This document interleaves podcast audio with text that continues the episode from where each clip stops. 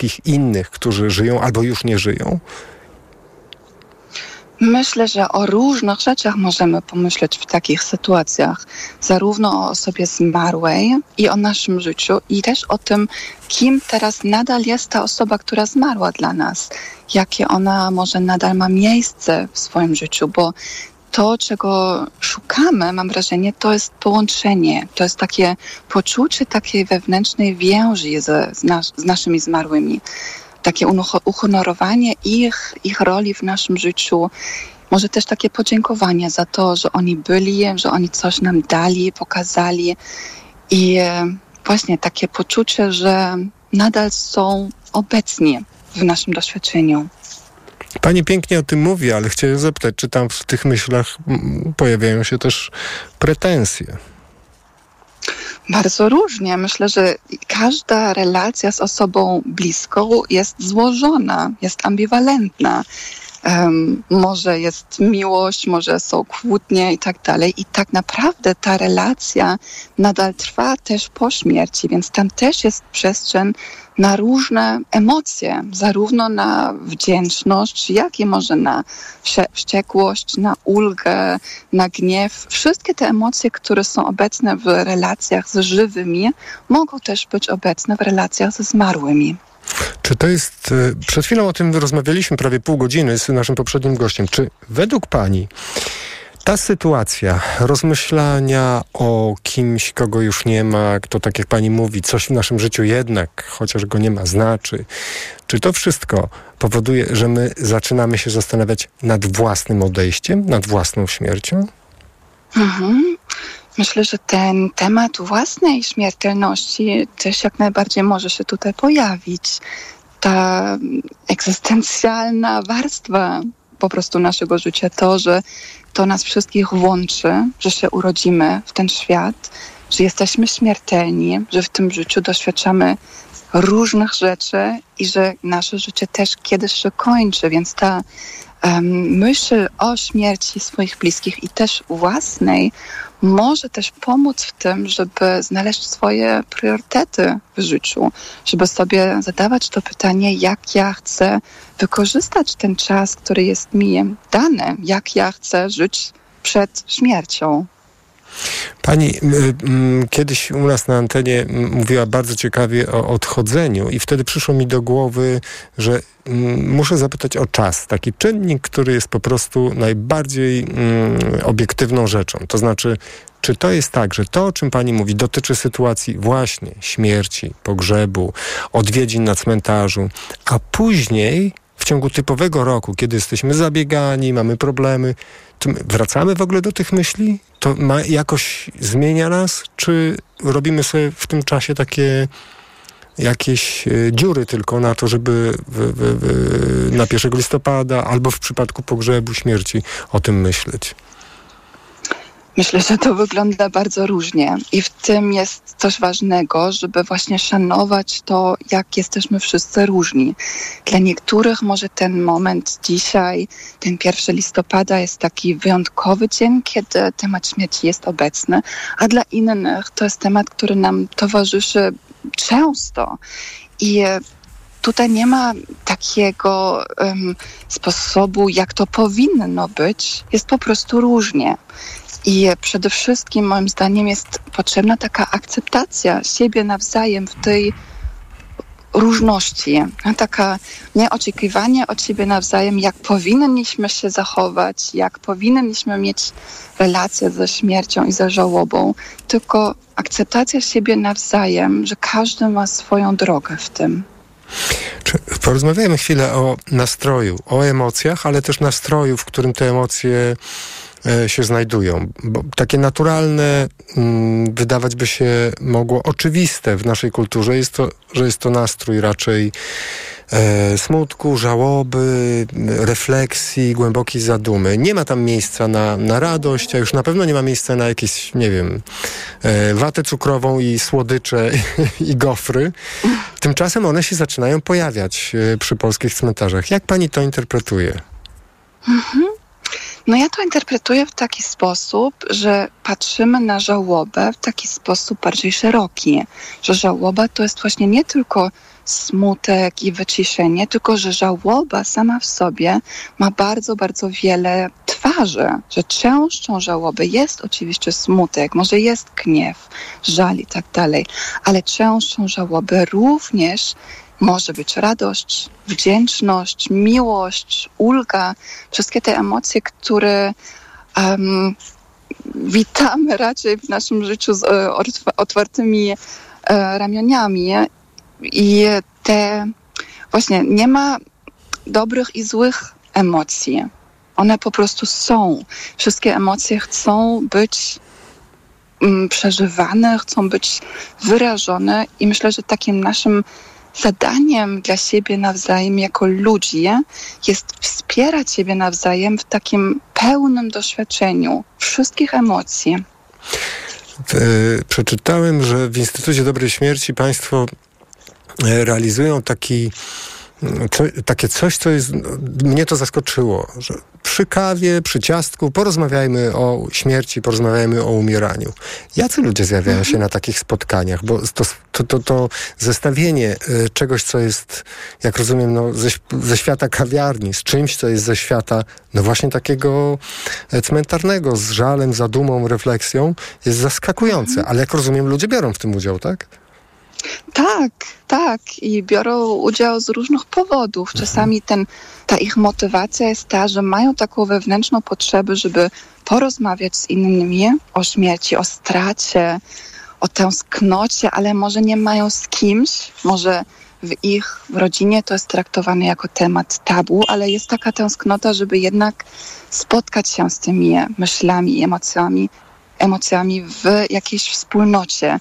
Więc w Instytucie Dobrej Śmierci próbujemy stworzyć taką przyjazną przestrzeń do tego, żeby śmierć traktować jako naturalną część życia, o której można rozmawiać w sposób spokojny, wspierający, czuły.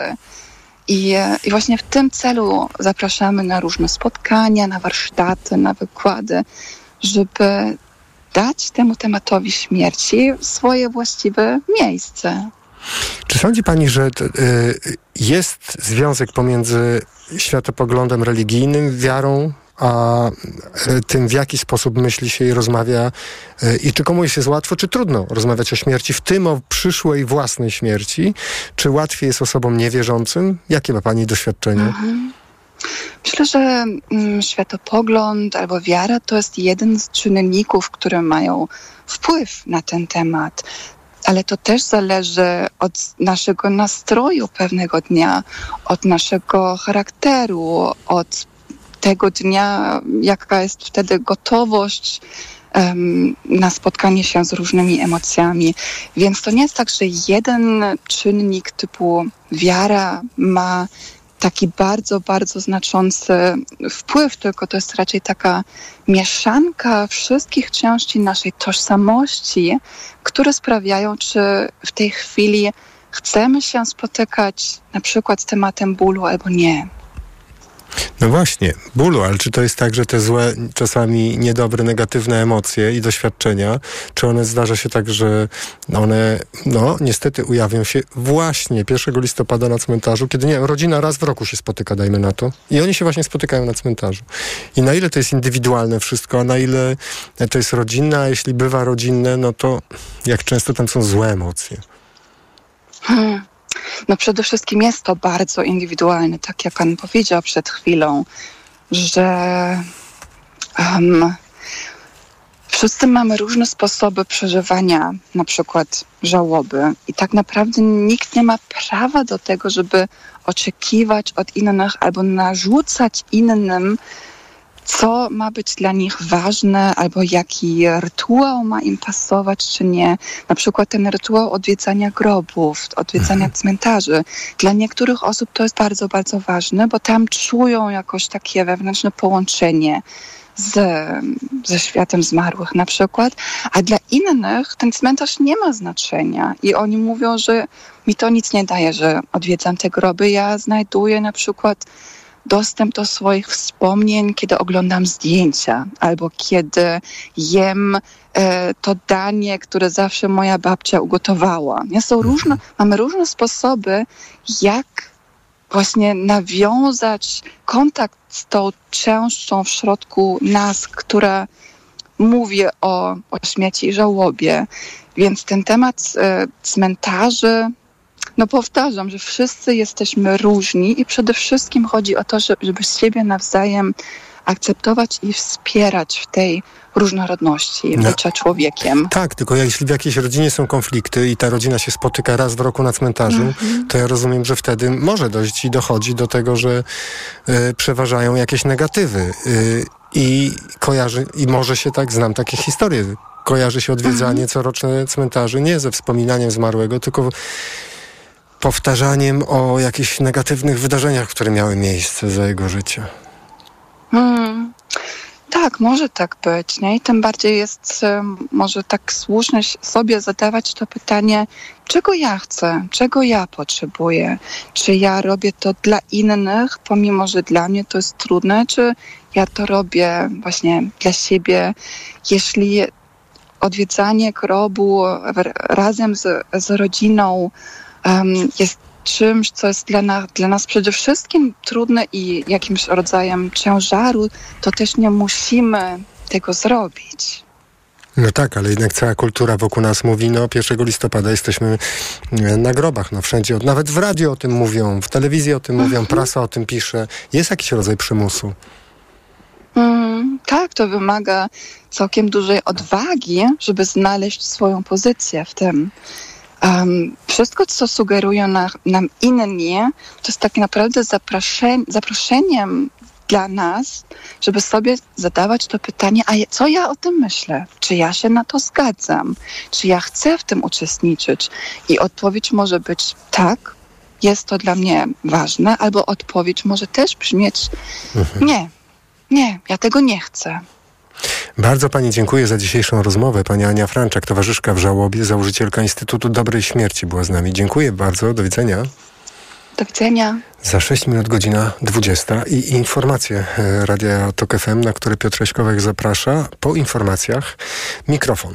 E, Dziś pytamy Państwa, czy wizyta na grobach bliskich jest dla Ciebie obowiązkiem, czy autentyczną e, potrzebą, którą właśnie w ten sposób realizujesz? O to pytamy. Proszę do nas dzwonić pod numer 22 44 044. Widzę, że na portalu Facebook, na profilu naszej stacji radiowej Państwa komentarze już licznie się pojawiły. E, Będziemy je e, upubliczniać. Przypomnę, 22 44 044 po godzinie 20. E, Państwa głosy na naszej antenie. Czy wizyta na grobach bliskich jest dla Ciebie obowiązkiem, czy autentyczną potrzebą? Wieczorem.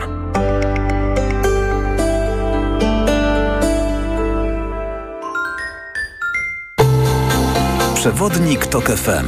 Na zdrowie. Słuchaj od poniedziałku do piątku po 14.30. Do usłyszenia. Ewa Podolska. Reklama. Wygrywaj codziennie w konkursie Vegeta. Do wygrania nawet 50 tysięcy złotych. Kup dowolny produkt Vegeta lub podrawka i weź udział w konkursie.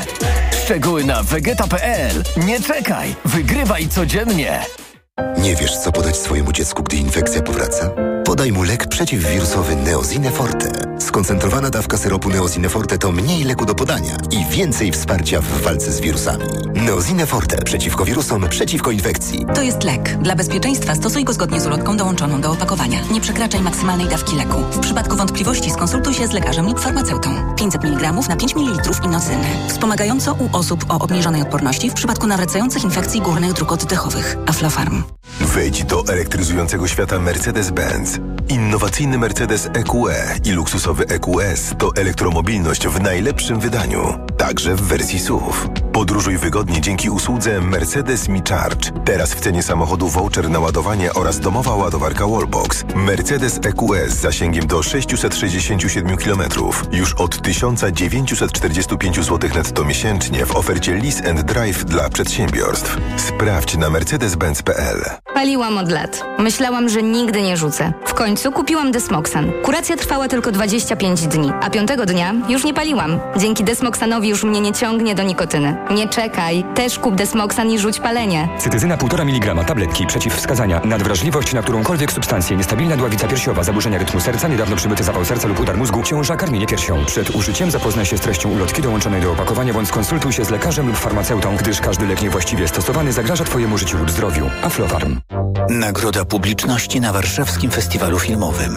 Poruszająca opowieść o pożegnaniu, pojednaniu, miłości i wolności. Olśniewający Magdalena Cielecka i Marta Nieradkiewicz. Pójdę do piekła. Ja pójdę pierwsza. Powiem ci jak jest. Lęk w kinach. Kaśka, to ty? Tak.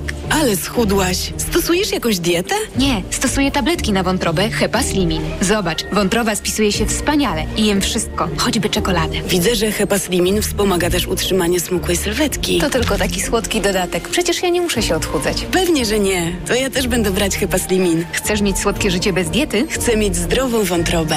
Suplement diety Hepa Slimin w trosce o wątrobę i smukłą sylwetkę. Mate pomaga w utrzymaniu prawidłowej masy ciała, a cholina wspiera funkcjonowanie wątroby. Aflofarm. Film, który mądrze uczy o wartościach. Kajtek Czarodziej. Adaptacja uwielbianego dzieła Janusza Korczaka. Trzeba myśl połączyć z sercem. Kajtek Czarodziej. Zaczaruje Was od 3 listopada tylko w kinach. Aha, czyli u pani dyskomfort przy oddawaniu moczu nawraca? Tak, pani doktor.